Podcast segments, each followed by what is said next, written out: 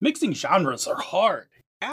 Ouch! There must be a better way. Well, there is. Now, thanks to the Blendomatic 2000, you can put all your genres into one hopper, and with a push of a button, blend them up. What do you got? You got a mystery, sci fi, fantasy? Put them in. Blend it up. Here you go. Pour it out, and you got yourself a game system. Blendomatic 2000. Only 15 payments of 19.99. Order now by internet or COD. You're old enough to know what that means. This is the Misdirected Mark Podcast, a podcast about gaming, game mastering, and entertaining you, our listeners. We are explicit, and you have been warned, and I'd like to thank Mike Willard for letting us use his music on our show. Now let's pick up those mics and get on with this thing. And with that, welcome to the 487th episode of the Misdirected Mark podcast. Tonight we discuss genre blending in your tabletop role playing games. But before we go there, my name is Jerry. My name is Phil. My name is Chris. And I am Old Man Logan. All right, we are into the show proper. Uh, Bob, uh, where are we going next? Uh, let's do our temperature check. See how everybody's feeling. Jerry, how you feeling? Good, feeling time, enjoying myself. Phil, Uh, I'm doing great. I'm drinking a delicious Tim Hortons coffee. But boy, would we like to What? be sponsored by Tim Hortons. Boy, would we like to be sponsored by Tim Hortons. I was feeling okay until I got my Tim Hortons coffee, and then I started feeling 100%. Uh, I am doing well, by the way. I have dodged um, several uh, infected family members in the last like 24 hours, come up negative, where a number of people have not. I think they're doing fine, but I am uh, dodging COVID. seems like fun. Not not as much as you think. I made my first save though. And Well, I that's feel good. fine. I uh, I just drank some some uh, coffee grounds accidentally. Oh, that was gross. But uh, Mm. otherwise, I'm fine. I'm That good. would not have happened to you if you had had a Tim Hortons cup of coffee. That's not true. I've had coffee grounds on my Tim Hortons coffee too. They're not sponsoring us yet, so I can say what I want. Again, but that's not going to help us. I, that's true, but I mean, if we haven't gotten sponsored by now, after seven years of doing Tim Hortons sponsorship ads I don't that think without they- getting sponsored on the show, I feel like they don't know. they probably don't I know. don't think they know. I'm pretty sure they don't know. Yeah, Um, I, I don't think mean, we've done I anything. to also tell them. don't think they care. I don't think. they Pretty do. sure they don't care. I- I, I should I've send them only a asked letter. for like a though. twenty dollar gift card. Yeah, I know. It's Just Bob and I need some coffees. I'm enjoying my Calypso peach lemonade, which is delicious. This show's topic is not selling out. We can do that topic. We'll do a topic where we sell out everything for an entire show. You know, we, we are horrible at just going in, Yeah, let's- saying how we feel, and Bob- then moving on. to Bob, the how do next you thing. Hey, I got in and out. Bob, how do you feel? I feel pretty good right now. I'm also fine. That's, that's that's good. That's good. I never get in and out of anything. Let's jump into the announcements, shall we? Yeah, yeah, let's Oh. do that. So we have a n- um, that's not my color. Never mind. All right, because we have a new show coming to the Misdirected Mark Network. Uh, two of the gnomes have put together a new show, and it's Thaco with Advantage. This is two friends that have been playing D and D for a long time. They love, love lots of other role playing games, but D and D is their comfort food, and the internet is all about sharing pictures of your meals. So join gnomes Angela Murray and Jared Rasher as they discuss their love of D and D. By the time this show drops, the first episode of Thaco with Advantage will be out there. By the listen way, to it and I'm- enjoy. I'm the other producer on that show. I do the editing. I help with it. I'm the backup host. Is there an over under on how many episodes you're going to edit? All of them. Excellent. I don't have a D&D podcast right now, so That is uh that is quite It's the fine. I name. just I remember the old days where Chris would be like, "I'll edit your show." I've actually been behind. I- I've been one of the one of the pieces that's behind. Like it's a three person like thrust of getting this done. I'm like I'm, I want to do this. Let me tell you that Fat Cove with Advantage is everything I needed to know about the name of the show. Yep. Like Yeah. just the name of that show, I'm like, oh, I get it. We're talking about all forms of D and D. Correct. They're, they're loves of D&D. Yeah. three So person that- thrust is my uh, party band. Damn, you took it. Good job. Um, Good job. before we get to the feature segment, can I, can I Yeah, talk about something else? Like a, s- polyamorous. a side. Let's do an aside. Go I ahead. like doing First, asides. I'm just gonna say Thaco with advantage wherever you get your good podcasts. Go for it. Yeah, all those places. is it out now? Uh, the, the announcement episode is up right now. Okay. But And- it, And the first episode is up right now when you hear this. okay. yes. Now that we've blended a couple of the topics together, let's get back to our main topic, Wow. which is Hey, Oh, it's a workshop. Workshop, workshop, we're blending genres. Take this genre, take that genre. We're gonna squeeze them together and make something new here in the workshop. And don't suck. don't suck. Drink some Tim Hortons coffee. Oh, that Tim Hortons coffee is just like a soothing balm for my voice. You feel better? I do. Thank you. How's your throat? Is it like sliced up and diced? Yeah, it's a little rough. Anyway, while one genre in a game is good, two genres is better. You know, what if we added a third? I mean, I mean we could add a third, right? Yeah, yeah. I mean, a third would be perfectly fine. How about a fourth? Yeah, I mean, yes, four. It gets a little unwieldy, but I think we could do it. Hey, wait, what if we sprinkled some tone discussions in there along with safety? I mean, that's a good idea as well, but I mean, no, no, no, no, no, stop. We're just, we're not doing this tonight. I'm staying on topic. what? Starting when? Don't look at me like that. I can stay on topic if I want to. tonight, tonight we are talking about blending genres. And we're going to talk about taking some common genres, smashing them together, making interesting things with them. And I think we should probably open up the Panda Book of Definitions so that we can get this topic rolling. Mm-hmm. So here we go. Behold, you are in the presence of Definition Panda. Definition Panda also runs off the Tim Horton coffee. Let's talk about a few topics. Number one, genre. We talk about it here a lot on the show. I feel like you know what it is, but just in case, category of artistic composition, as in music or literature, characterized by similarities in form, style, or subject matter. Again, if you've been here before, you've heard us talk about it. Things from TV tropes would include things like action, comedy, drama, horror, mystery, romance, thrillers, and so on. We can also just go over to drive through RPG, right? And then we can add fantasy, historical, modern, and science fiction from that list. That's their like top level ones. If you actually go Mhm. into each one, Mm-hmm. You can go they- way yeah, they go deeper. way deeper. Genres make reference to the setting for the game, and using Jason Pitt's uh, terms, also the situation. That is the things the characters will be doing. Genre influences both of those things. And situation's a great term. I really Right? like it. Yeah. I, I've ever since Jason came up with those four things, that is just the language I use to describe games. All right, let's talk about blending. Put or combine abstract things together. I don't think it has to be just abstract things. Colors can be blended, but whatever. Uh-huh. Um, so this is taking more than one thing. Like three things? Really, we doing this again? I mean, this is just revenge for the times everybody else does it to me. That's fair.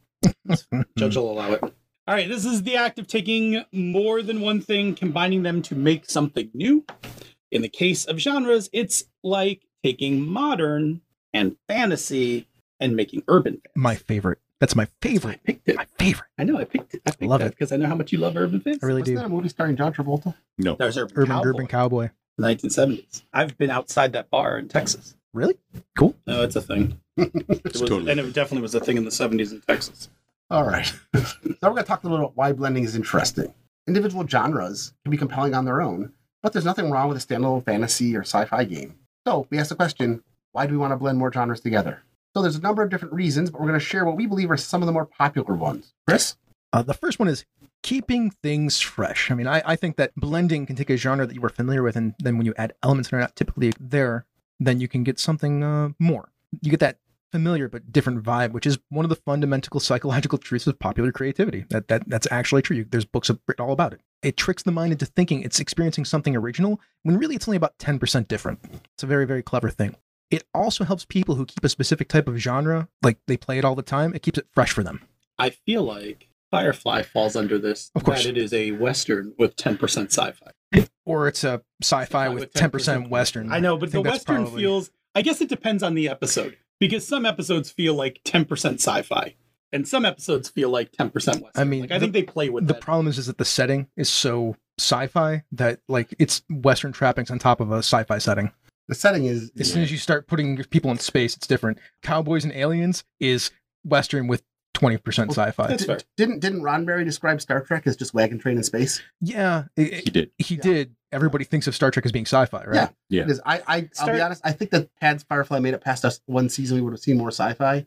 I think because of how disjointed and, and chaotic and kind of throw everything at the wall that the the world was, the world building was for that, Mm-hmm. Mhm. we didn't really get a feel for it. I think you're right. I think it's much more sci-fi with a little bit of western in it. We're going to talk about blending later, how to blend things. But if I had to have my druthers about s- making a statement, I think this setting really does a great job informing what the genre is. Sure. I mean, when you think Firefly, people don't talk about hey, remember the the, the revolver or the horses. They talk about the ship. They talk about the planets they've been on. They talk about the, the things they get into. They talk Sure. about Jubal and all that. They don't talk about, hey, remember that gun? So, and I don't disagree with you, but the stories of that show are far more Western stories than they are sci-fi stories. They're train robberies. They're Yeah. fighting. They're fighting the you know the the guy I'm- who's trying to take over the whorehouse. I'm with like, you. That's why. like- that's why I say the setting matters Yeah. so much when you're d- identifying a genre. So and and this is we're coming gonna from the coming from the guy who loves to talk about story and how it deep in the influences. weeds on this one. we're going That's to wander okay. off for a second because one of the things we're not talking about on the show tonight, I mean, we might just do it as an aside, is assessing or looking at how something is like how much something is blended. Like, Correct. yeah. we're not really getting into it, but I wanted to bring up that point because yes, the trappings of that show, spaceships and things like that, all look very sci-fi. The stories of that show are very western. Some of them are. When I when I think Firefly, Western is not one of the first things I think about. It's there, but it's not like one I, of the I top three can't things. I can't look at that show Yeah. without to thinking me to me Yeah. in my head it's like a 50-50 split Yeah. right like that's how i think of it like i'm like oh this is a sci-fi western like i straight up say that when i look at star trek i'm like that's a sci-fi show I basically say this is a western in space. okay. sure yeah That- I mean, I will defend all those No, Oh, it's fine. arguments. I saw it more as a sci-fi show. it also goes to say how nebulous this idea is Yes, sure, which sure. the three of us here the four of us here just had very different ideas and described it all in very different ways and that show in particular. yeah Sure. So, I think it's a really interesting study, though. it is All right, back so on. Bob, tell us another reason why. So one of the genres maybe doesn't do something well, right? So in this case, you have a genre you like, but its conventions don't cover what you want to put in the game. Hmm. By blending in another genre, you'll have access to those conventions for your game. And this is great when you have a kind of story or experience in mind that's not encompassed within that one genre. god i need my crime i need my crime and my magic my magic fantasy story Mm-hmm. give me my magic heist yeah, exactly. Well, the other thing that happens is you can use it to broaden the appeal of your game. For example, you may want to run your crime story. You really want to run a crime story, but none of your players like modern games. They just don't want to play modern. So, what they love is fantasy. What you do instead is you take all your crime elements, put them into a fantasy game. You can have heists. You can have you know the York Mafia. You can have um, you know elven crime leagues and bosses and halfling run casinos and people kneecapping each other and all that fun stuff that goes along with crime stories. You can have noir stories with detectives all wrapped up and put it all in a fantasy genre. I mean, Eberron does this very well, but other fantasy games can do a very good job with it. Mhm. I'm sorry, no one wants to play Cartel. Meet Blades in the Dark. correct Yeah.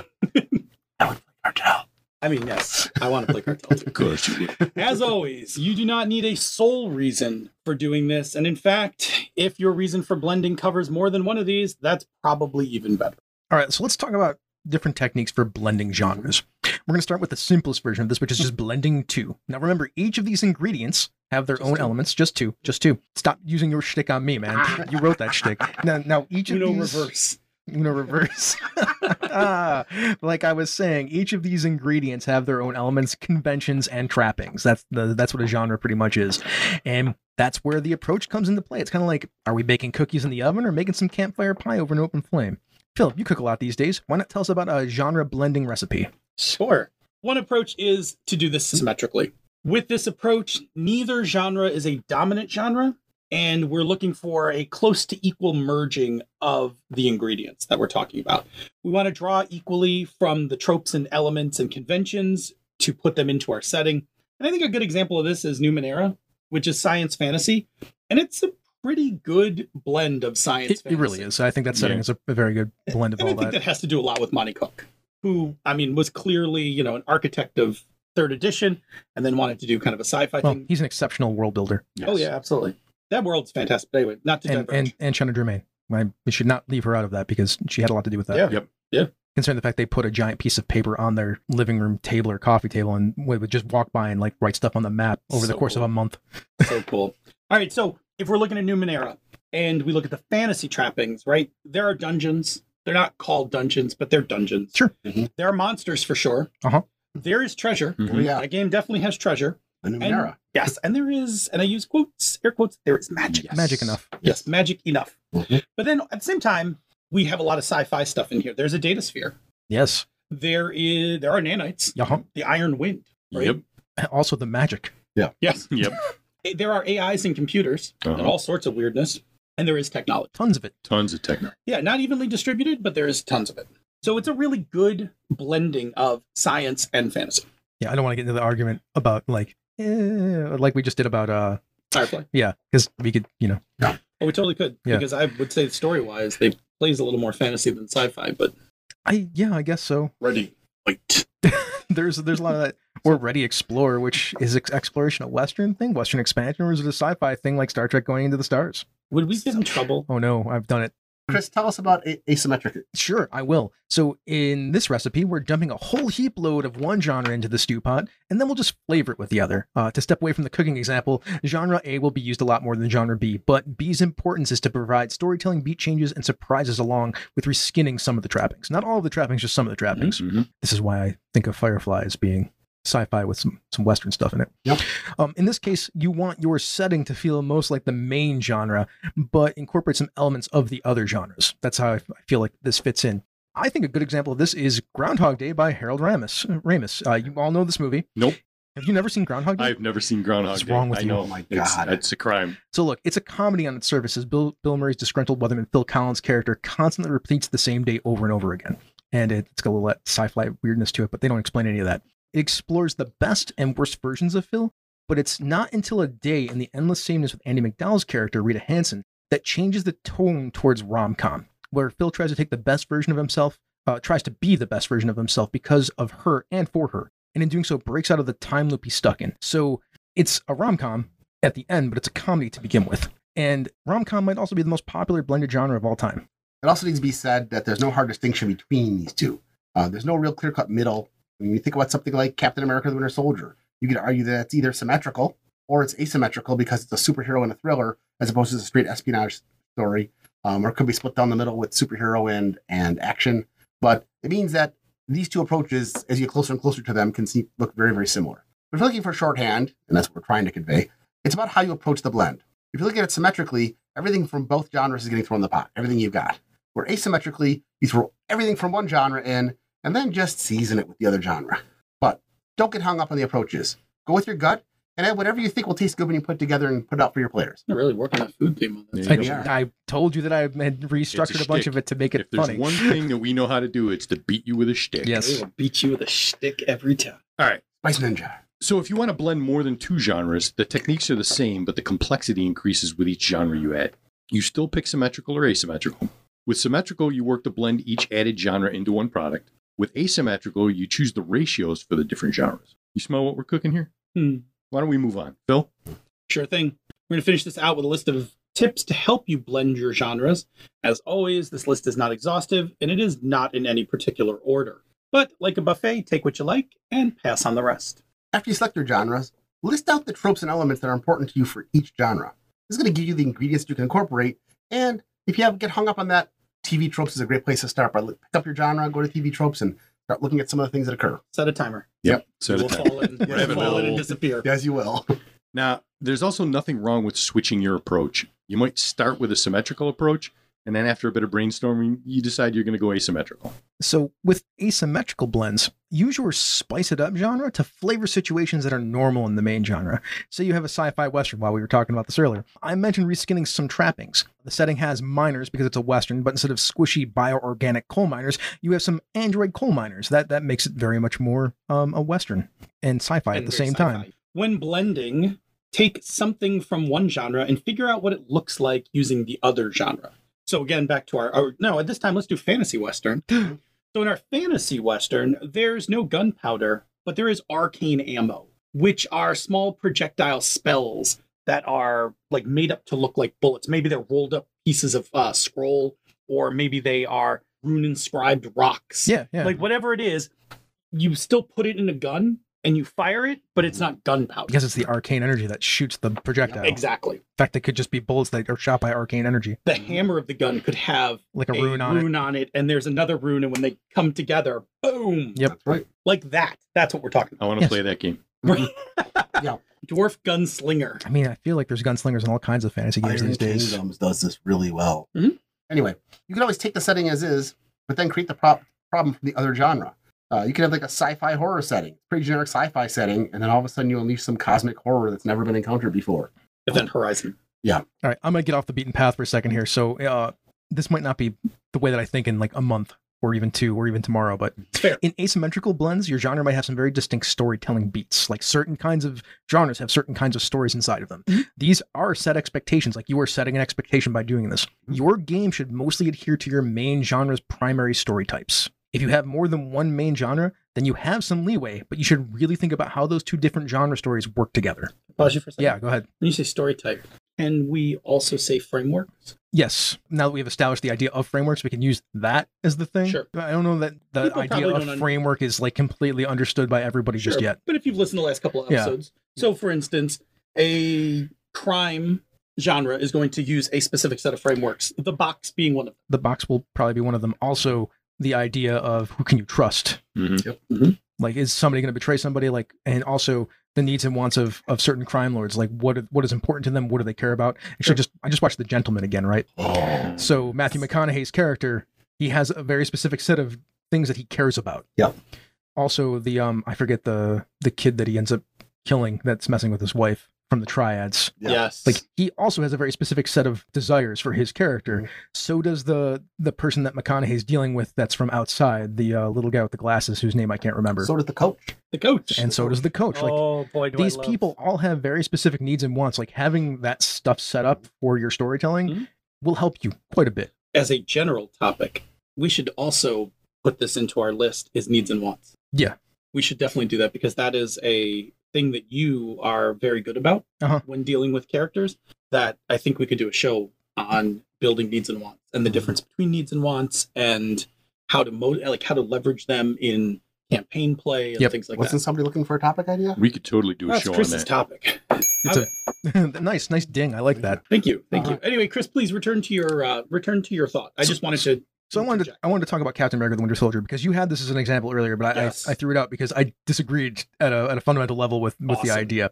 So Cap is in the middle of a spy thriller superhero story with some comedy thrown in. It's a Marvel movie; they all have comedy little in bit them. of comedy. It's always a little bit of comedy beat, no matter what. That's Yeah. just a thing. It's, most movies have that, Yeah. Sure, right? sure. For especially things that are very dark and heavy, usually. I would not consider it a comedy, but Mm-hmm. No, there are no, some comedic absolutely. moments. Mhm. There are some comedic moments. in it. Yeah, like Ant Man is a comedy, Yes. uh, intentionally a comedy, has Mm-hmm. like comedy like trappings all Ant-Man over it. is three movies Yeah. in one, but yeah, go ahead. It's a comedy heist, right? Yeah. Uh, so Cap, he isn't always sure who to trust. He's a burned agent, and the organization he's been working for is trying to kill or corrupt everything he cares about and believes in.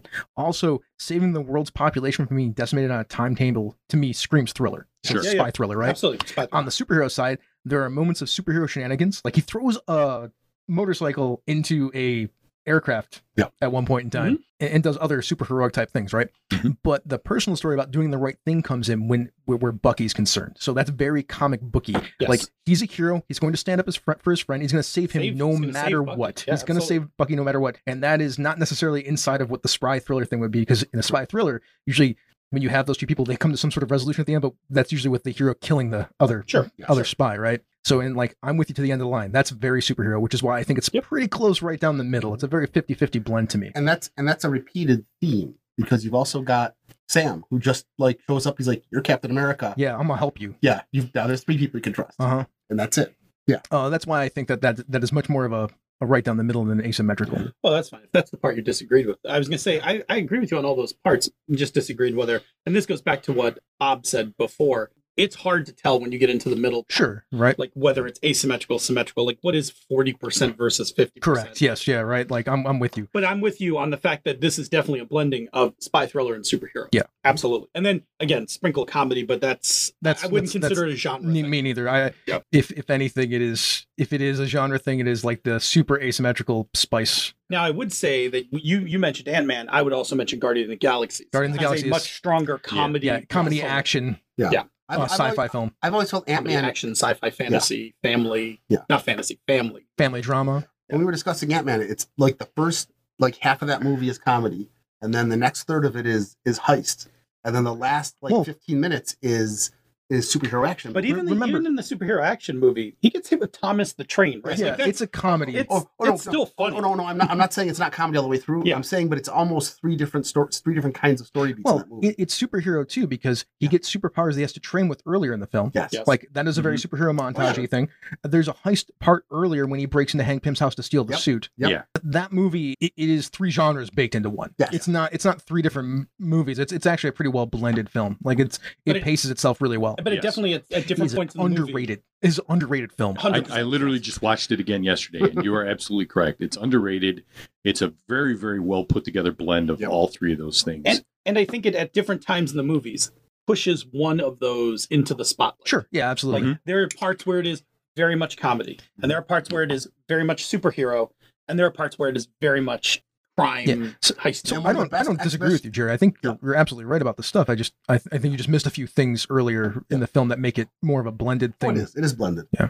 It's also got one of the best exposition giving characters in, in in cinema. Yes, I would love, I would love absolutely. That, I would love that character to do all. which, the which is a captions every comedy one of beat, my right? kids. It's a comedy beat. Yes. Yeah, it's very much a comedy beat. That's an interesting thing to actually think about when you're thinking about how to move this stuff into into tabletop role playing games. Is and now I'm, I'm going to aside a second because we're, Aside, we're talking about please. tips, right? Yep. What Jerry just said and what you just said brought up the idea that at any one point in time, if you have a symmetrical blending of genres, one of those genres should be at the forefront, and then you can switch to having a different genre being Mm-hmm. at the forefront. Whereas in if you're trying to like asymmetrically just like spice your your main genre, that spice should never be at the forefront Yes. That is an excellent it, it can it can be it can be a surprise beat. It can be here for a moment, but really it should it can be a a, tra- a flavoring of something like a trapping or something like that. But it should never be at the forefront.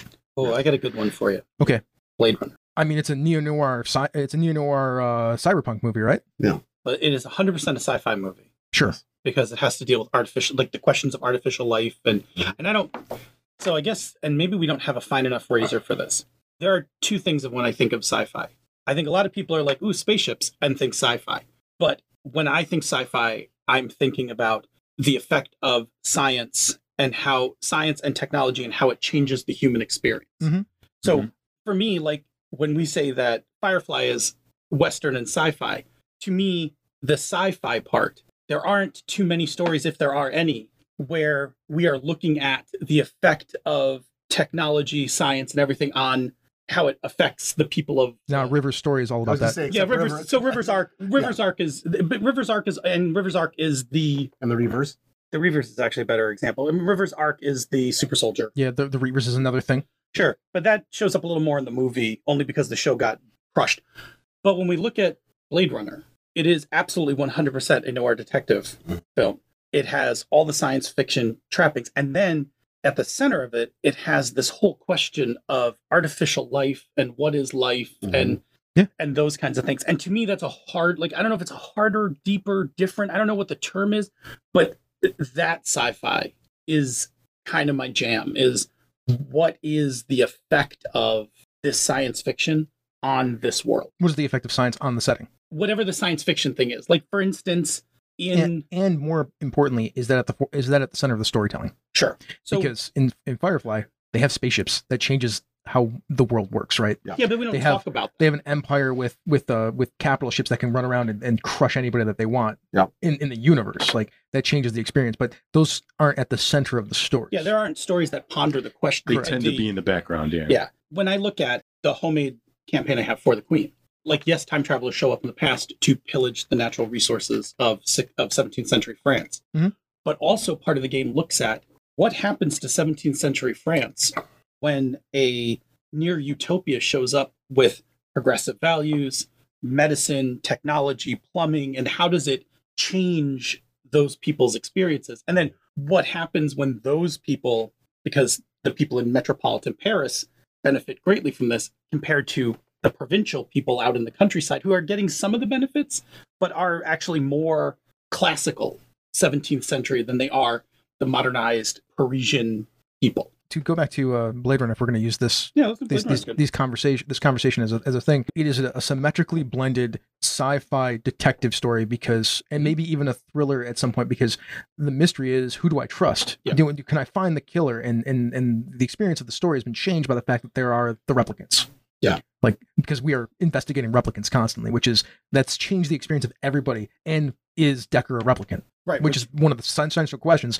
which makes the the, s- the science fi part of it and the mystery part of it meet in a very very interesting and satisfying way Yeah. if you like that slow paced kind of movie which i do Yeah, and I mean, it, it it asks that hard question of what is human, what is Yeah. Mm-hmm. not human, and and when does the when Uh, does the line blur? yeah see i never i don't even know if they actually did a great job of addressing that because it, by all accounts the replicants were humans like they had all the same emotions feelings they didn't do a very good job at least in that film of making them feel any different Oh, the only thing that was different about them was the fact that they were created But I think that's the point, right? The point gets to be is at what point does it not matter whether you are technologically built or biologically built?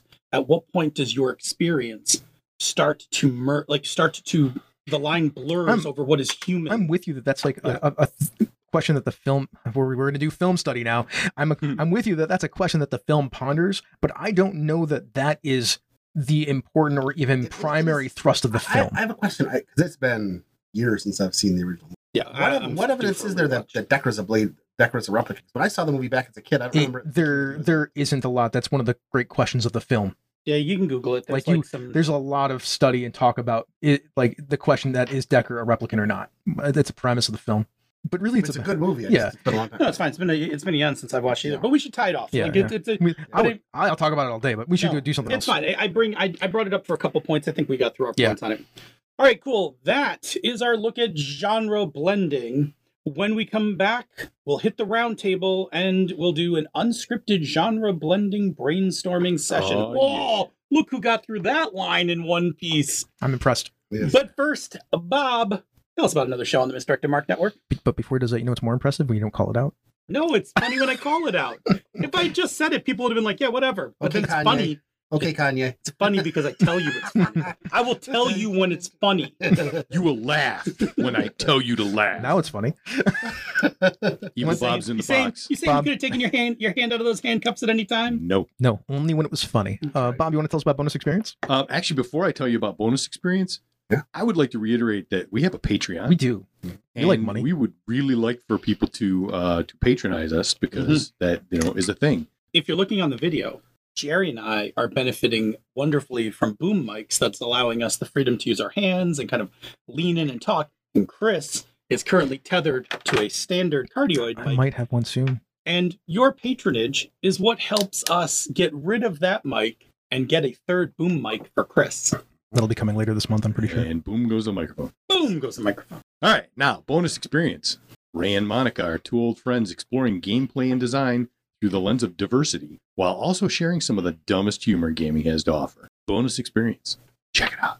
Let's head back now and do our blending of genres live on the mics. Live on the mics. This is going to be a thing. It's this a trip. is not scripted, not rehearsed. Right. I have selected 20 genres that I compiled from a mix of my brain, Drive Through RPG, and the Cortex Prime book, which actually has a great listing of genres. I assembled 20 of them. Chris has provided us a D20.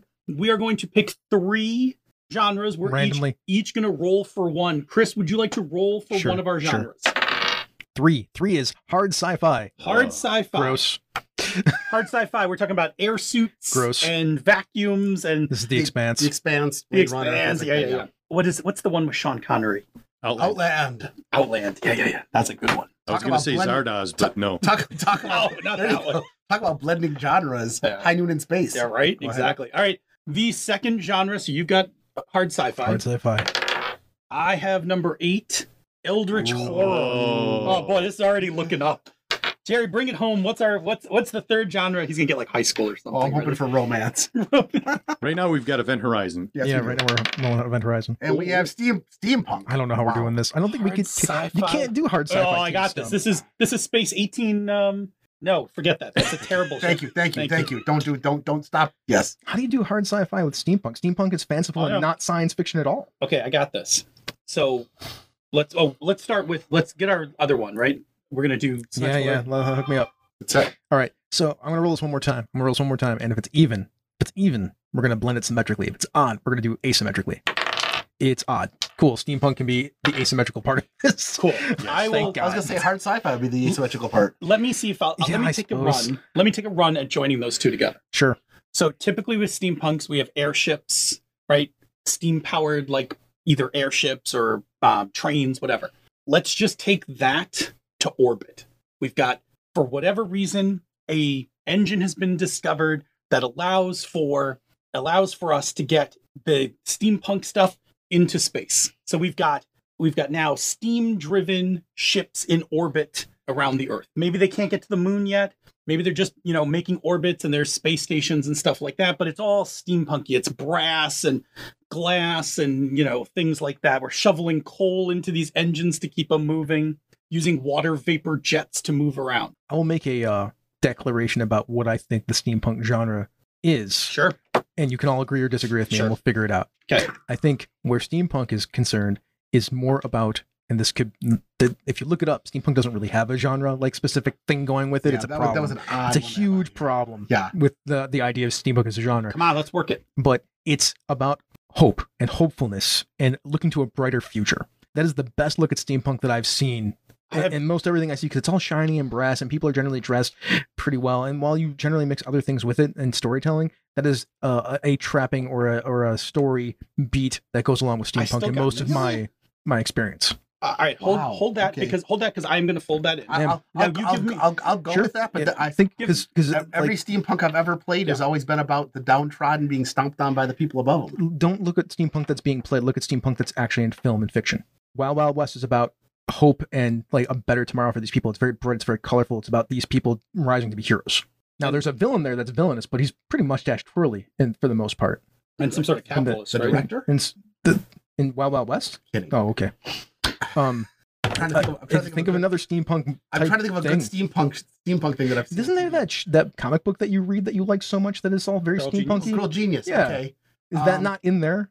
Yes. Okay. All right. I would say there we go. That that I would guess. so like, there's there's two examples. Like, Yes. I think tabletop gaming hasn't figured it out yet. that's probably not. Yeah. Uh, I'm going to steampunk is such a bizarrely It is. We- It's not very like, codified. like, like my my concept of steampunk is like Cthulhu by Gaslight or sure. Gotham which, by Gaslight, um Victoriana. so that all of Victoriana them to me is not steampunk. are- Okay. All right, because it doesn't have the, the, the gears and the th- things like that usually and whatnot. Yeah. Um, Okay. Our Lady of Devices is a series of novels that is that is Victoriana but very steampunk, Sounds good. and she starts in a very bad place, but it's all about her making her way through this world and making the world a better place for herself and her people.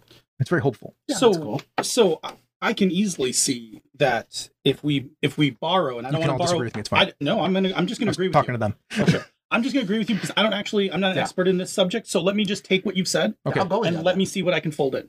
So I'm thinking if there's a way to look at space travel and hope, the best modern example we have of this. Now we're not min, we're not m- putting anything modern into this game, but the best example of this is the space race of the 1960s Sure. because that was a time when people believed that going into outer space would lead to great technological discoveries in health, science, math, and, and there was right there was an explosion of technologies. Are we just gonna hit a, a, a steampunk version for all mankind? No, I think we'll stay I was away gonna- from I this. was guy- No, gonna say- because we still have to drop Elder Horror in here in a second. But I Oh, think what I we're don't- I've, I've got that down. Okay, good. Uh, Because because I'm going to work this piece and then I'll kick it to you. But I think what we get to is that this push into space represents uh, a chance for new scientific discoveries of things about you know the suit like the humerus of the body and like the alignment of you know various you know fluids whatever Have we, have we moved far away from s- hard sci-fi at this point? no because we still have to deal with things like Diving bells. On. Thank you. The diving bells, and we've got pressurized and steam-driven spaceships and Okay, Babbage so engines. we are going to we are going to apply actual science fiction ideology and like technology and physics to this stuff, which is fine. We Except should the do that. caveat is it works. I mean, y- we, we Yeah, right. can like Yeah, yeah. we're just using better materials. No, I'm just saying, but it works. Yeah. Right. Yeah. So yes, so I think we can. I think we can totally encapsulate the idea of hope. That the hope is we are heading to the stars. These are our first voyages off the planet. This is a time of great hope on the ground as people are like, yes, we've exceeded the atmosphere. We are in a new age. And then And then Yeah, and then take a chair. and then we get to the moon. And what do we find on the moon? Things man was not meant to know. It's, Yes. it's, it's, it's, it's the old it's the old meme. Moon's haunted. Yeah. Um. There are Yep. like we get to the moon and find out that is it the ghosts of Mars, the ghosts of the moon, no, it's not the ghost of Mars. It's the it's the thing. Good the God, Doctor no. Who reference, Oh. Well, the pyramids of Mars. pyramids of Mars? Ghost but- of Mars was, was the Gu- John Carpenter movie. oh, they didn't they go back to Mars? And Matt Smith went back to Mars at one I point. don't in know. I time. haven't seen the Matt Smith ones. Okay. Not, not that he's bad. I just haven't gotten. Yeah, sure, that's fine. Um, but no, yeah. So get the moon. Moon. There, there's there's things already on the moon, and it's not it's not little bug like aliens, and it's not cute little fuzzy Ewoks. It's things man was not meant to mo- know. You know, basically Cthulhu meets Hellraiser. It's it's Oh my god, spikes and tentacles, and it gets. And, and one of the fun things is that people begin to realize that over the course of centuries, some of the creators have moved. Just something mysterious enough to keep keep the players guessing until they get there. Uh, so that the what what are the the Hellraiser people are called the uh, uh, the Cenobites. the Cenobites? So it's it's Cenobite horrors on the moon. It's it's that just tentacle- that it's- just it's- Ah. enjoy suffering and pain for the Uh, for suffering and pains per reasoning. Oh no, I'm thinking I'm, I'm, I'm looking more like Event Horizon kind of stuff. It was definitely like, So we just don't get it. yeah, we just don't get it. I'm, Yeah. I'm gonna add a piece in. All right. I'm gonna add a piece in that somehow in the past they got marooned on the moon, Mhm. and they've been waiting to get off the moon. And now that the humans are like, "Hey, we've made it to space. We're going to the moon." The Elder Taurus are like, "Yes," and now we can finally get back to Earth. Yes. Or get off planet at least. Get off this We- prison planet. Exactly. We can get off this prison, and we can take what's rightfully ours, the Oh, Earth. I like the idea of the moon as a prison. Thank for you. I was them. gonna go. I, that's what I'm like. What put them there in the first place? I like that. Mhm. Oh, good words. Good words. Thank you, Bob. You and I were on the same dot dot there. Whoever helped build the pyramids is what stuck them on the moon. That's the There you go. Good Yeah. call. I like that. Yes. All right. So we have a setting. Yeah. So now let's talk about we've a, we've a setting. What is the situation? What do, what do players do in this game? Are we making a game or a setting? What are we doing here? I think we're making I think we're making a setting on the idea that what- like we would run this as a game. I think, I think there has to be if you're gonna have what we've got set up there. I think there Mhm. has to be a uh some sort of of thin campaign fra- framework in there because Oh, absolutely. So I think that, that the players are going to be explorers looking to push the boundaries of steampunk technology, trying to get to the moon. Mhm. You have to tell the players from the get go that there's something horrible on the moon. Their characters don't know, but the players do. Mhm. Um, because you don't want to be clever and suddenly tw- twist genres on them at the last Yeah, minute. that's fair. You could simply hint that there's that we've already sent somebody to the moon, and the players are the ones who find out that there's a reason why we never went back, but they don't know what it is. And they could either be trying to get there themselves, or they could be sent there by somebody else. But I think what you've got is players attempting to get to the moon, and then once they're there, they have to have the resources to stop whatever's there from coming back. I think if you're going to do this as a setting, like a campaign setting, instead of just a s- like Yeah. like a one shot game, which this sounds like a one sh- like an excellent one shot of a game, like you can have that like oh, let's go to the moon and figure out what's going on. But like we're not the first expedition that's gone to the moon; we're the second one, and there's an expedition that came back already, and there's some bad stuff happened. It's like sealed up.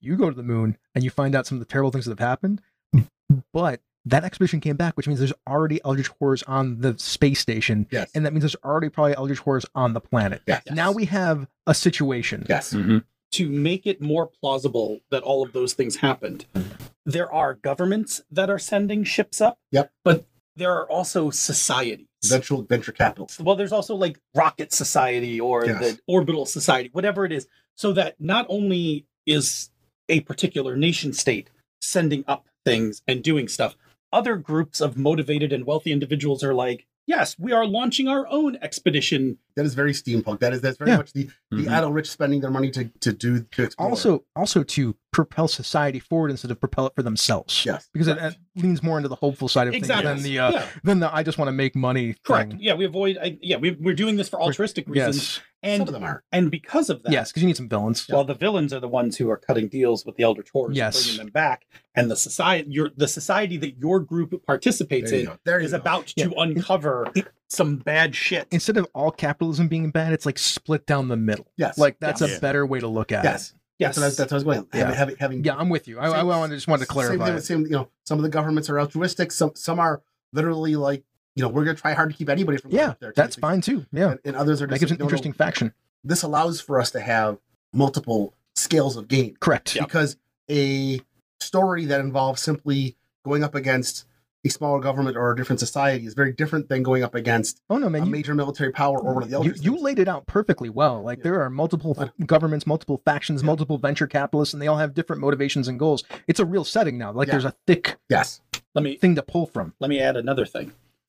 There are cults in this setting that have known for some time that there is stuff on the moon and that they've been worshiping worshiping them and also paving the way for Yeah. their arrival. That And makes sense. And what has triggered all of this, this age of hope and all of this, is that there's some sort of astronomic, astrological, whatever alignment that has made the physics possible for steam powered ships to get into atmosphere. Like, I don't know, a, a comet's come nearby and gravity, like the coefficient of gravity is now different, whatever. Doesn't matter. We don't have to stick hard to it. But the idea is the cults have known that this window is starting to open and their agents have been waiting for the first of the bad guys to arrive back from the moon. So now we not only have stories where we're going out to the moon and doing moon stuff, we have stories where the society is now entangled with these cults and you know these cult leaders because we're I- going full I, Cthulhu. I, Dude, I gotta- I gotta admit- Going back to your hard side a little bit, What makes things able to work is that a comet passed between the Earth and the Moon and got pulled apart by the gravitational forces. That's why it didn't collide with Earth and cause damage.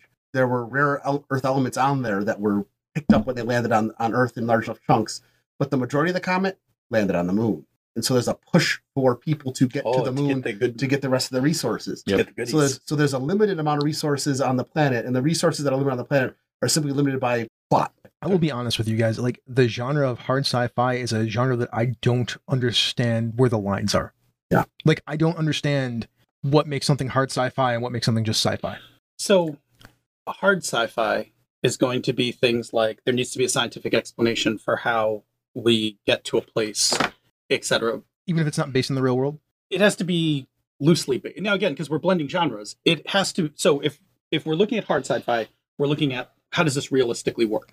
Okay. But then we're mixing steampunk with it. So now what we're asking is how does this realistically work if it was a steampunk work? okay. We can't hand wave anything, is what we're saying. Like Yeah, you you have to can't- have an explanation for Yes. everything. Yes. And it can't be magic. And it yeah, it can't and it can't be so sci-fi like, oh, there's a force field and you can walk on the outside of the ship. No, no, no. You have to put the diving bell on. Yeah. You've got the the little window with the like with Mm-hmm. the you know grate and a, and a tether with a somebody's cranking a compressor or putting coal in the compressor to keep you you know fed with oxygen. Or it's automated now because we have gears. sure, but it's but it, but Yeah. then it's it's gears dumping coal or Yeah. yeah yeah, Yeah. That that that, that makes things, yeah, I- Maybe not coal, maybe something better. yeah, the element. Yeah. yeah. For for me, hard sci-fi generally tends to be zero G is a thing. Yeah. Yeah, no artificial Yeah, gravity. momentum and and and and things like that are a thing. Yep. No air and space. Mhm. Um, no force fields. If and- there's faster than light and- travel, and- it is and- expensive and complicated. and generally um, limited to uh, projectile weapons as opposed to laser beams and blasters. Yes. Yeah. Everything but the steampunk part was the expanse. Like Oh, there is you are- eldritch horror yeah. slash hard sci-fi. That that's the expanse. Like there's some wacky stuff going on in that. Unfortunately, I got to the episode where they're walking through the the, the plant ship, and that episode Oh was man, so slow. the book is much better. Yeah. and I'm just like, and I got to the end of it, I'm like, ah, I gotta- Okay. yeah. Sorry, I So- did, th- But this it's a is good, aside, it's a just- great series. It just okay. it lost me. to, But- to lean yeah. into the steampunky thing a little Yeah. bit more Yeah. instead of shoveling coal Mhm. they're using ethereum Sure. which is Not like- the coin. not the coin Not that like bullshit. Not that bullshit. it's, it's like a currency. gas it's like a it's Yeah. like a which is made from Is the that real? material. at all. I don't So it's made by the it's, It's made from that- it's made from that space debris. Okay, Yes. then, then then we have now we are back sitting in hard And it sci-fi turns land. and it turns out the space debris that Ethereum is great for powering ships. If you inhale it, it has cancer fixing properties. Like there's a whole bunch of reasons people want this stuff. by the way, our hard sci-fi is now our sprinkle, our our, our sprinkled genre instead of our, our one of our main Yeah, two. it's the this- hard fi- this- hard yeah, sci-fi space weasel yeah, Yeah. We, we, we've gone we've got a heavy asymmetrical on this, yeah. which is Which is okay. Which, That's to fine. be honest, as soon as we added steampunk and hard sci-fi together, I, I, didn't know. as soon as no, as soon as you rolled hard sci-fi, I was like, crap. What if we roll fantasy? I'm I'm like, I, Uh-huh. I, I saw hard sci-fi and steampunk. I'm like, these are the two that aren't going to work, but we made them work. We're Look, good, In honesty, look, not every combination's going to work. no Yeah. We want. I wanted to do this unscripted Which is because good. I think that when we brainstorm, we do some of our best work. Yeah, yeah. And we did. Like Chris and Chris brought up a good point This because is the setting. because my sci-fi my understanding of steampunk was mostly just the trappings like oh just put some brass and leather on it we'll be fine like we'll Yeah. be fine to And go my definition of it is not the accepted necessarily It- yeah. definition. Which like is- everyone's going to have a different Yeah. definition of what steampunk is. so this goes to a point i think we made early in the show but i'll bring it back up now when you are doing this exercise whether you are doing it alone or with a group and this will sound very uncharacteristic for me if you take a moment to define what that genre means to you then you understand the things that we're going to pull from it. yes, yes So Weird. it is an exercise. Like it was really good when Chris was like, I have read a lot of steampunk. Let me tell you my feelings about it. Yeah. Now, whether that's the literary accepted version of it doesn't matter for There- where we are. there isn't a literary accepted version. it's fine. But what my point is for Chris bringing that up, I wanted to be able to say, yes, let's include that because I think that that's, you know, one, I want to make it something you would enjoy. Mhm. And two, I, you know, your definition is valid definition. It also gives a nice counterpoint to the Eldritch Horror part of it. Yeah, which is great. Actually, this is like a super playable. It is. Yeah. I played this game. Yeah. I would, pl- I I would- would- Place- yeah, I would too. let me just say to you, gentlemen, about a thing that we have not. I'm going to vague. I'm going to vague cast for a moment. We've talked about in planning meetings about doing a little something involving uh, needing a setting in a game or whatever. Yes, we could just use. we could use this one. we could just use this one. I don't know what I- we would call it, but we could I use it. would definitely not be opposed to Yeah, I that. would play the heck out of this. All right, don't Uh, worry, here, folks. I'll vague cast harder for everybody. Maybe even like I'll even make an announcement. hint into it. Oh, I don't know, I'm, we're we're gonna make a game on the show at some point using a game system called Cortex, and this might be the game that we make. We might, we might do a different one, but I could tell you that I could definitely see this as a game. Yeah, we uh we want to do the uh we want to explore Cortex on the show and and like explain what we know about it and try Mm-hmm. to like let you all know what we know about it and the way that we've decided that might be the best is to build a game and then then play a little bit of it. There Yeah. you go. Post-apocalyptic eldritch horror romance. I mean, oh, it's- I could totally yeah, run that- that, that's a game. thing. I I know know you could. totally isn't run that, that. game. isn't that what's that that there's a movie on Amazon uh uh Love and Monsters. I mean, Yeah, that's- there you that's go. essentially that game. Yeah, that's yeah, essentially that movie. So that yeah. story exists. I realized the other thing we were talking about Steam. I realized the other thing because just you and I read different things. League of Extraordinary Gentlemen, the comic, was heavy steampunk for me, It is, yeah. and there is no hope in that. At no, all. that's. I But mean, it's that's also, also. Alan. It's also Alan Moore. it's so no also hope. it's also tricking on. Uh, tr- uh, m- not- it's also leaning on Victorian horror. yes. So like Victorian horror is a very hopeless situation. Yes. Right. Yeah. Like all of those stories about all of those characters are tragic. Yes. So it makes sense, except for Quartermain, I guess. I don't know. I didn't read a lot of Alan Oh yeah, Quartermain, no, so no, I no. don't That, know. I mean, I mean, it starts out with the end of the Quarterman, where he's where he's hopelessly addicted to heroin. Yeah, sure. yeah. It's it's yeah, it's it's it's no. I I, I agree with you. I think it works really Yeah, well. we but I should- like that. you should move on. cool? All right. Is that the? Uh, Yeah, so this those this was our roundtable where we blended and you got to listen to it Yep. live as we This did is- it. Got to hear us put three genres which looked like they weren't going to connect, but asymmetrically Oh, we'll we make found a them way to connect. make them connect. Stab me in the heart. Oh, it's so hard. I feel like I worked. It's good. Get All right. us So out, Bob. that is our look at genre blending. We hope that you find it useful the next time you're making up a setting. And now let's jump over to the conversation corner. Yes, I didn't write anything into my one thing, but I'm going to go first. It's a surprise. Yes. It's a surprise. Look, uh, it is it is time for football. Yes. That's my yes, it one is. thing. I've been like absorbing everything I can about the NFL over the last like four weeks. I'm so excited for the NFL season to start, and it starts on Thursday with the Bills playing the Rams, which will have already happened when you all hear this. Hopefully, they won. Um, you'll be hearing me talking about football and fantasy football for the next like 20 weeks. Deal with it. May I ask you a question? Sure. And I won't hold you to this, Okay. but having done all this research, Yeah. absorbed all this knowledge. Yep. What is the holy shit? What should I be looking for this season based on based on what you've been listening? From uh, like concerning what Hmm, I could give you like 30 You know, give different me- stories. Give me a, all right. So give me a team that I'm not expecting to be Oh, I an- got one. interesting for you. at all. That's Bob, go ahead. going. You- That's, you go that's first, going to Bob. be a thing. The Philadelphia Eagles. Ugh, fuck that. Do they- That's they- why you I have said to it. say crap. Sorry, like- man. They, they might have the best or the second best roster in the Oh, As long NFL. as they beat the Giants, I'll be happy. Do they? they They're they going might- to win that division. They should win that division. Good. They should. They, They should, be. lose to the they should be Giants and 12 win and, that they should be division. 12 and 5 or 13 and 4 their, Even their if the team Giants is are that trash. good like that team is that Their good defense By the way, as is a lifelong ridiculous. Giants fan, I hate the Philadelphia Eagles. their but I- offensive line is ridiculous Yep. like they, they just push people around I, I think the most interesting thing for bills fans or people that are paying attention to the afc to watch is the miami dolphins because if tua is any good that team is also ridiculous Full of bad news. Why don't you just tell me the Patriots are also? gonna no be they're awesome? not good they're, they're, Well, I they're feel meh. better they're about meh. that. The, the dolphins should be better than the patriots this year Oh, so we're going back to the '80s. probably We're going back to No, squish. you- the it was fish? a the Fish. Patriots are still going to be good. The problem is, is the AFC is stacked with some ridiculous rosters. Yeah. Yeah. Like the, the AFC West is going to be silly. Uh, I mean, Yeah. the Chargers are great. The, the I don't care what anybody says about the Chiefs, man. They got two really good young. Uh, they got they got a, they drafted two good young cornerbacks. They uh they have new wide receivers in uh, Marquez Valdez Scanlon. They paid him a bunch of money. He's going to be much better than people have given him credit for when he was in Green Bay. Yep. Uh, Juju Smith Schuster's there. They might have lost Tyreek Hill, but now Mahomes um is going to be able to target a whole bunch of different people, and he looks better than he has in like three years. Like he's worked out. He's got his game back, and they were garbage last year. Like that's the worst season that they've had, and they were still in the AFC Championship game in like three years.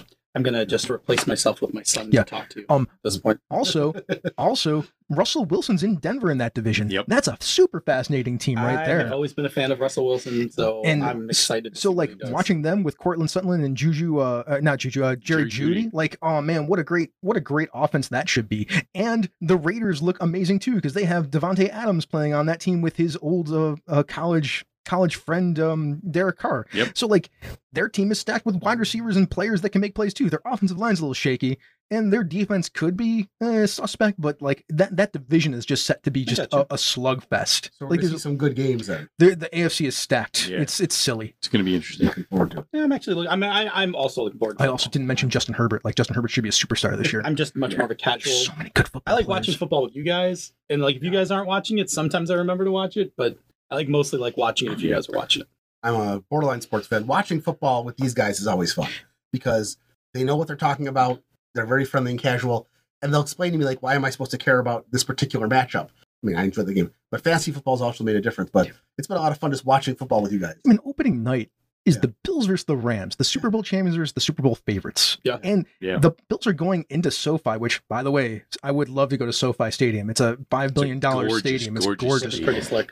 They have like a uh, they have a arena inside underneath as part of the same complex as the stadium. Like it's not just a football stadium. It's like an entertainment venue. Yeah. And it's in LA, so the LA fans are like, eh, we, we're LA fans. Like we don't. uh, they- it's a Laker town, right? It's a Laker town. It's a Dodger town. It's not a Rams town. The Rams haven't been there for that long again. Like they were there, then they left, and they came back. But that is going to be an exceptionally interesting game, especially with Von Miller going back to where he just won a Super Bowl. Like, uh, and um, uh, Stafford's coming off uh, having some really bad like elbow problems, so he's supposedly healthy. Yeah. So we'll see what happens. It's gonna be it's gonna be a good game. Exciting. I know a lot of stuff about football. Good times. Good times. Excited. Okay, I'm done. Bob. All right, so I just finished a reread of the 20 Palaces series by Harry Connolly and uh, my first read through of his prequel book called 20 Palaces. This is kind of an urban fantasy horror, All right, you guys. more That's- towards that's the accurate. That's accurate. horror, um, but it's he's got a very interesting look on um, spells and where they come from and how they work. Um, so the magic is is very interesting. Feels very warlocky, doesn't it? it feels very warlocky to a, to a certain degree and then there's the the whole eldritch horror kind of thing where the things from the other side make their way over here and they are all bad They're in bad. so many different ways Terrible. and this guy gets kind of thrust into it and he's basically 20 palaces is the name of the society that is kind of like trying to control magic and keep people from bringing bad things into the world and if they find out that you've got spells they, they will just flat out kill you and he ends up working with them and they are constantly surprised that this dude lives from mission to mission because they all figured he'd be dead on mission one and he's just got that combination of luck and hardiness and Plot armor. and will and plot armor that he just Don't underestimate keeps plot going. armor. I found it very, very entertaining. It's very well written. It's very well written. I agree. So I just went through all of that again. It's so good. Enjoyed it so much. Cool. Good times. All right, Jerry. Uh, my one thing is something that Phil actually introduced me to last week, which is a little phone app game called Warhammer Tactics. Super fun. It's a lot of fun. It's uh, if you've played app games like Marvel Strike Force or Constance of Champions, that it's a you build a team, but it's based in the Warhammer 40k universe. Um, I love the Warhammer 40k universe. I've been 40k'ing all the way back when it was just called uh, was it Space Chaos? I think back in the days of early Warhammer. I didn't even know that. Um, It was something. It was it was it was pre Rogue Trader when they just had some stuff in the back of one of the best Hmm. of, of White Dwarf magazines. Um, and it, it's this is a fun game. You basically start with a couple of characters and you build the characters up. And unlike games where you just like put your characters here, fight against here, there's terrain, there's movement, there's ways to use your team to support each other. Um, it's like uh, if you're familiar with, with things like like Mordheim and Gorka Morka, it's that kind of small squad based uh, scenarios. Um, I'm enjoying it a lot. I, I grumble at it because they try to make it balanced, which means that some of the models in the game do not act like they would in the in, in the tabletop game. Um, I used to be the event coordinator for a hobby shop where I ran Warhammer 40k tournaments like three times a week. Um, so we we were seriously in depth. In, in depth, I used to have not kidding. I think I had like 30 different armies for Warhammer 40k. I had different flavors of different things. So it was a lot of fun. So it's fun to get back into this and be able to do cool things and see a melter work like a melter and see, you know, rats running around and orcs being kind of goofy and Mhm. uh, the chaos bad guys being horribly terrifying. It's It's a lot of fun. It's between three. I think it's between three and seven or so. I think it, it- the max like three or seven. You, you know, Five, five, Five. max units. Okay, three and five. So some missions are limited. So Yeah. between three and five units on the field. So yeah, in terms of balancing, like m- armies that in traditional 40k rely on the fact that there's like a million low level grunts. That this is a swarm you. skirmish game. You, ca- they can't do that, Yeah. right? So th- that's. I have always peripherally liked 40k, but I never really wanted to get into painting models or doing Mm, Yeah. anything like that. So this is actually great for me because it uh, it it feels like a little war game, Mhm. which I really like.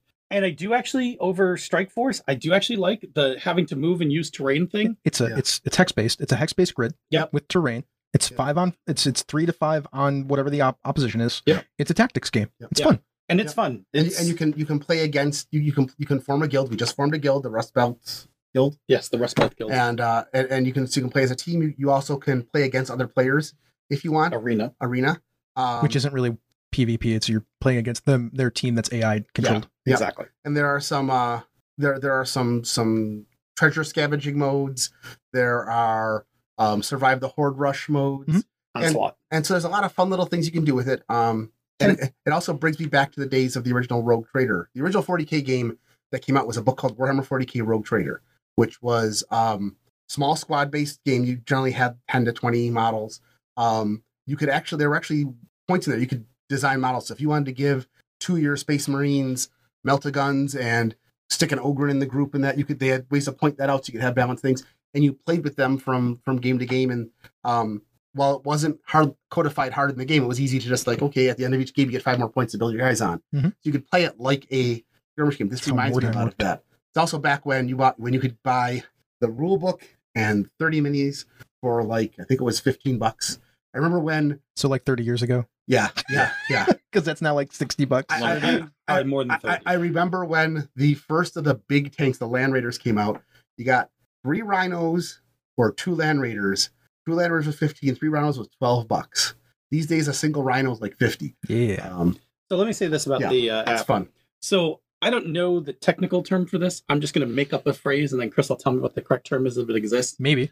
This game is a currency salad. Yes.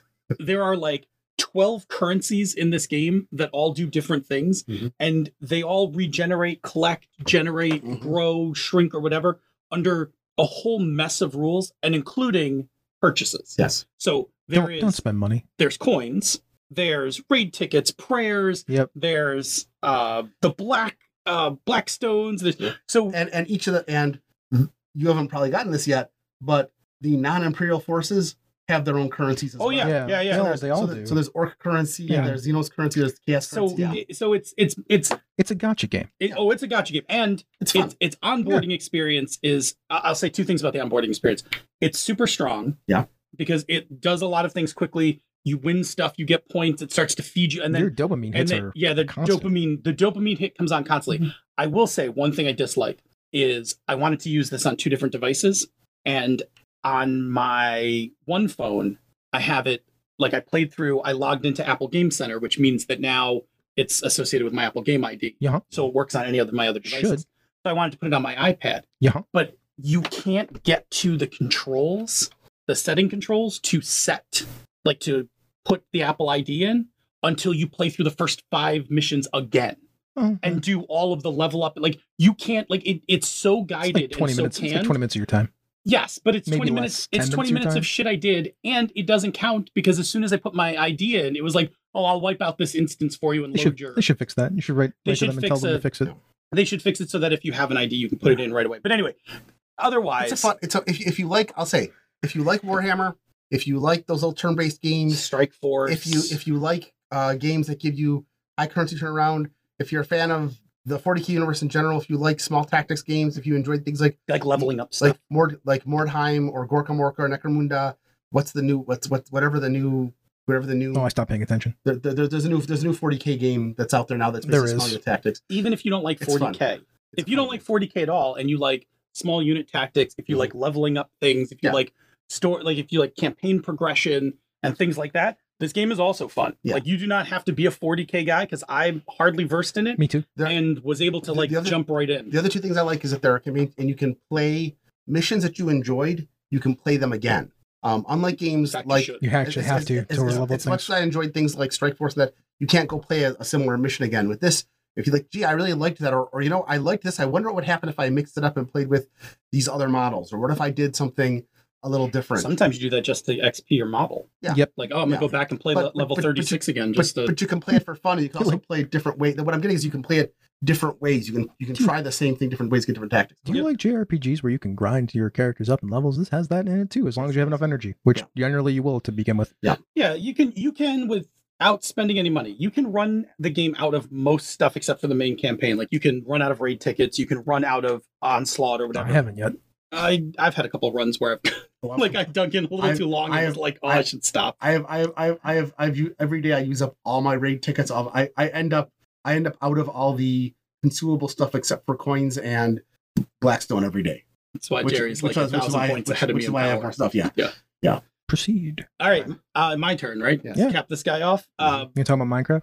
yeah, I am going to talk about Minecraft again. I'm having a good run. I really like this Dire Wolf 20, this 1.18 pack. I have done a few. I got. I broke through from early game to mid game now, where I am not likely to die as much. Survived my first trip to the Nether, of which that Nether update a few versions ago has made that place uh, even more of a hellscape. Mhm. Uh, I got my first items that I needed from the Nether to make my life a little better. Better. I've I've really un, I've been playing in the the Magic mod Ars Ars Nouveau, which is I think the coolest Magic mod I've ever seen for Minecraft in terms of stuff you can do. Like I, it feels like you are casting spells and you get to build spells, Well, that's fun. which I think is really neat. Yeah, that's cool. So I, I built a spell that uh, you shoot and it injures the character, but it also then pr- uh, prevents them from moving. So you can then just run up and smack them a couple times or run away. Okay. It's great for creepers. The Sure. creeper starts moving in on you. You just hit them and hold them in place and then shoot them a few more times. Anyway, I, I'm I'm just I'm in a place where I'm just playing it. I made a list. Bef- I think last weekend I made a list of like all these things I, was- that projects that I need to work on, Mhm. and I've slowly been just kind of as I've been interested, like okay, I'll do this one. I'll start this one. Oh, I've run out of resources here. Let me jump to this next one. Makes sense. That kind of thing. So it's uh, it's a good pack. I really I really like it. It is a kitchen sink. I think I've talked about this before. There's way too many mods in it, but uh, you will find whatever you like in it. There's a even simple plane mod. I haven't built it yet, but you can build an actual plane and go flying around. Like it, it's like a little biplane, and then you That's just really fun. jump in it and take off. That sounds really and- cool. Okay, that sounds fun. yeah, it, it, it, it's pretty cool. So anyway, uh, it's been giving me a lot of life. Of I've been enjoying everything, it. of every time you talk about Minecraft, that's probably the neatest thing you've said the plane for mod. me. Yeah, Yeah. yeah, yeah. Oh, I don't know. You'd like the magic mod, The mic. the magic mod. Uh, it sounds too in depth for me. I don't. Oh no, it's That's not not. why I it's play not video too in games. depth for me, so it can't be too in depth for you. Yeah, but you like building that stuff. Like I play Minecraft. I'm like, this is tedious. You you have to you know just like just like they said in Rick and Morty, right? You gotta Craft to you gotta mine, and mine to craft. Yes, exactly. Did your dad write this? it's my favorite. It's my favorite line when It's- he. Like, there's nothing wrong with Minecraft. I think it's a great game. I just, I just get It- bored. it is consistently the game. Like I've played for almost ten years. Mhm. I'm like with in the modded space. I think if I was only playing vanilla, I'd be bored by now.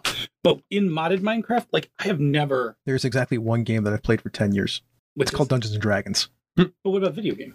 There's no video game that I've played for ten Ah, years. say, uh, but you play JRPGs, like different ones. Yes. You have a favorite genre. uh, I don't know that I have a favorite genre anymore. No, that's fair. I think the thing the thing that keeps Minecraft from aging out is that it's purposely blocky, right? It never looks. Every time an edition it's- comes It's out, fine. it always looks about the same. Like I said, it's it's cool Yeah. with me. Yeah. I wish I just had something interesting to to ask you about it, but I just don't because Yeah, it's it's- it's That's Well fair. then, well then, I'm at gonna- that, let's move into the Bob. How mine to craft, craft to mine. Yeah. about tell us about some Patreon shoutouts? Yes, it's time to shout out to our patrons. So, a very, very special thank you to Brandon Barnes, Brandon Michael Smith, Brantley Harris, Brian King, Brian Kurtz, Chris Steele. Cubano, Eileen Barnes, Eric Mengi, and Heptalema. And thank you so much to everyone else for listening. If you've enjoyed this podcast, you can get more of our content through YouTube, our YouTube channel at youtube.com slash misdirected mark, where we release videos on Tuesdays along with other content for our patrons. You know, our uh, our videos are, are most, mostly just the initial segment of this show. So if you're a podcast listener, you want to see video version of it, you can. If not, tell your friends, please. Yeah, do that. And you can also listen to some of the other shows Misdirected Mark Po- Network, such as They're a Super Geek, Mastering Dungeons, Bones Thrown Obsidian, Anna's Talking Games, The Gnome Cast, Bonus Experience, the amazing back episodes of She's a Super Geek, and now Thaco to Advantage. Taco with advantage. With Advantage. Thaco with Advantage. This is what happens when I try Who's to writing read this copy? Who's writing this copy? That was me that time. I still can't spell. Damn it. Anyway, you can and should check out some of our sibling podcasts, Tabletop Bellhop, The Knights of the Night, and the all-new GM Mastermind. Before you break out your Blendomatic 2000 and dump your genres in there, Leave us some feedback. you can reach us directly at the weird old email system I trust me, we're old. We know how to use it. Yes. MMP at misdirectedmark.com. Hit us up on the Twitters. The show and the network is at misdirectedmark. Over here, I think, is Robert M. Everson. Yeah. GM Gerrymander. It's radio the Light 101. where you can get your smooth jazz all day. And me, DNA Phil. Remember that Patreon we mentioned earlier? If you want to support us and other shows from Misdirected Mark Productions, you can do that at patreon.com slash MMP. Your patronage will get you access to the after show podcast, our show notes, the Bamboo Lounge podcast, and other special releases when they come out. Well, this has been a misdirected mark production. The media are of encoded designs. Mike, you can or Phil, you can punch this microphone. Mic drop. We out.